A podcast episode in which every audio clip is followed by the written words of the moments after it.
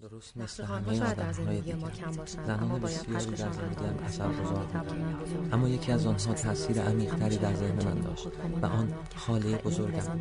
خاله میشناسیمشون. نزدیکید به ما. همه جای شهر هستن. همسایه ایم همکاریم همسریم مادریم گاهی بعضی ها در ذهن هستن. حالا گرچه همه فکر ستاره ستاره آن که مشهور من زهرا قهرمان زندگی من حالا پیرزن تو هر خونه قهرمانی هست. به موجب این سند قصه زنان قهرمان را میشنویم. هر زن یک قهرمان. یکی بود یکی نبود.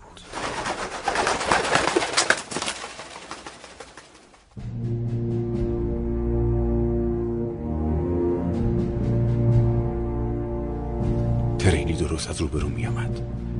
چاره ای نبود جز آنکه به شانه خاکی جاده پناه ببرد. صدای ترمز در گوشش پیچید. عادت به رانندگی در سفر آن هم بدون هیچ همراهی نداشت. نگاهی به چهره رنگ پریده حسین انداخت. نفس عمیقی کشید و چشمانش را بست. دوازده سال گذشت. از آن روز که سردردهای حسین سرگیجه های مداومش و دوبینیش را سرطان تشخیص دادند. یک شیء ناشناس درست در پس سرش. برای معصوم راهی جز آن نبود که با اولین اتوبوس حسین را به تهران بیاورد تا از صحت تشخیص بیماری اطمینان حاصل کند. چیزی نگذشت که آزمایشات دقیق تر خبر از اتفاق دردناکی داد. حسین باید جراحی شود. اگر زنده بماند که احتمالش هم کم است نابینا خواهد شد. معصومه با دشواری تمام یک ویزای درمانی مهیا کرد و حسین را نزد برادر بزرگترش فرستاد. علی در یکی از شهرهای آلمان تبابت می کرد و می توانست حسین را نجات دهد. آن روزها یکی از پزشک های ایرانی راه های برای جراحی مغز پیدا کرده بود. علی برادرش را در آلمان نزد همان پروفسور مشهور برد و بعد از آزمایش های مکرر یک تومور دیگر هم در سر حسین پیدا شد. سمیعی هشدار داد که هرگز تومورها را خارج نکنند. حسین را با یک جعبه بزرگ قرص و دارو و سرمی توی دست چپش راهی ایران کردند. امید چندانی به زنده ماندنش نبود. معصومه اما امیدوار بود که برادرشان شفا بگیرد. حسین سی و نه سال بیشتر نداشت و معصومه دو سال از او کوچکتر بود. از همان سالی که هر دو دانشجوی دانشگاه تهران شدند سرنوشتشان به هم گره خورد. حسین تمام آن سالها سخت کار کرد تا خواهرش پس از مرگ پدر دلواپس هزینه های زندگیشان نباشد. بعد از تحصیلشان به شهرشان برگشته بودند.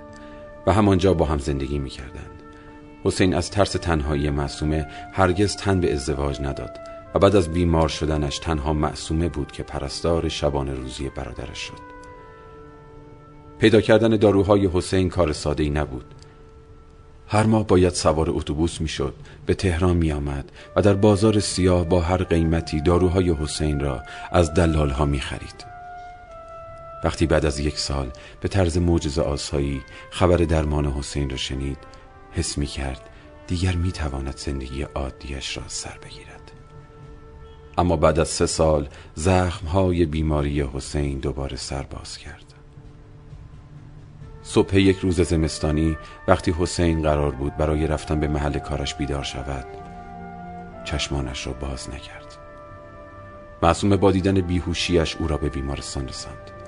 بدون آنکه به کسی خبر دهد پشت در اتاق مراقبت های ویژه نشست و فردای آن روز پزشک معالجش از او خواست تا گواهی فوت حسین را امضا کند. معصومه ترجیح داد برگه ترخیص حسین را امضا کند و با آمبولانسی که با سختی پیدا کرده بود او را به تهران برساند. حسین بلافاصله به اتاق عمل منتقل شد و آبی که به علت تورم مغزش او را به کما فرو برده بود از سرش تخلیه شد. حسین فردای آن روز بیدار شد. اما آرزه فشاری که به مغزش آمده بود همیشه با او ماند. شاید هر کسی جای معصومه بود حسین را به یک آسایشگاه می سپرد و زندگیش را به تنهایی سپری می کرد. اما معصومه با تمام رفتارهای کودکانه حسین ساخت. در تمام این سالها هم مرد خانه بود هم زن خانه. تا اینکه دوباره همان اتفاق حسین را صبح یک روز پاییزی به زمین کوبید. وقتی که می‌خواست وضو بگیرد تا نماز صبحش را بخواند یک بار نقش زمین شد و این بار به علت شدت ضربه دچار خونریزی مغزی شد. نمی‌توانم خودم را جای معصومه بگذارم. که بعد از شنیدن صدا به سختی در را باز کند و با جسم خونالود حسین مواجه شود. که پشت در افتاده است. این بار معصومه پشت فرمان ماشینش نشست و حسین را به تهران برد. بعد از یک ساعت حسین را برای جراحی به اتاق عمل بردند و بعد از یک عمل پنج ساعته به بخش مراقبت های ویژه.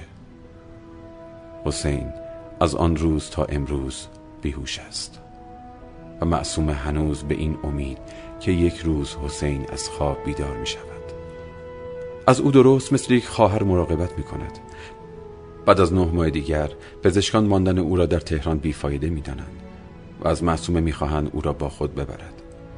چرا که دیگر خطری متوجه او نیست. و فقط باید منتظر ماند تا لخت خون باقی مانده در ساقه مغزش آب شود. معصومه در این نه ماه آنقدر روزهای سختی داشت که نمی‌توان گفت می شود جای او بود یا نه. خیلی سخت بود تا به خاطر خطر تشنج حسین انتقالیش را بگیرد و در نزدیکترین کوچه به بیمارستان یک اتاق نم گرفته برای ماندن پیدا کند. سخت بود در خانه زندگی کنی که به جای گلدان و قالی تخت باشد و سرم و بوی بیماری.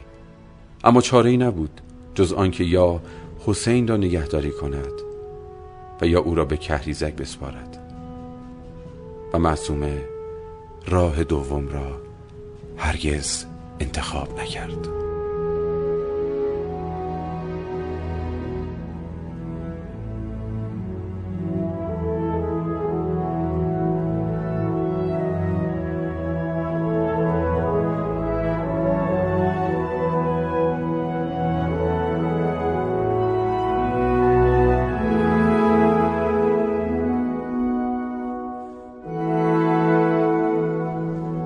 راه آخر.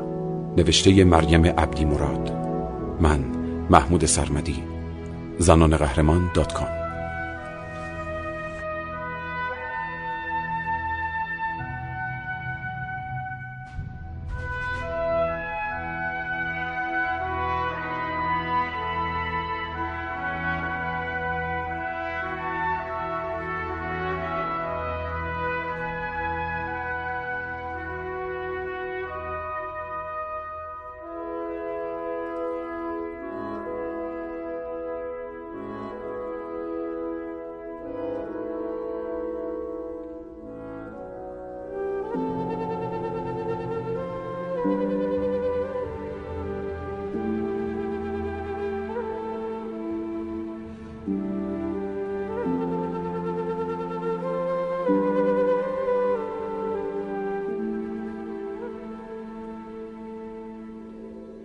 داستان شب بهانه است. برای با هم بودن دور هم نشستن شنیده شدن.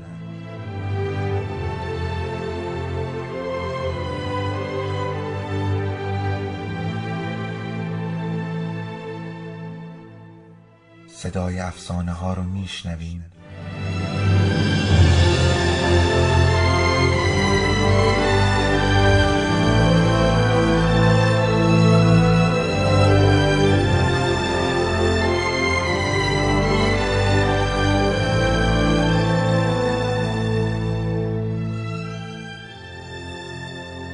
شبتون بخیر.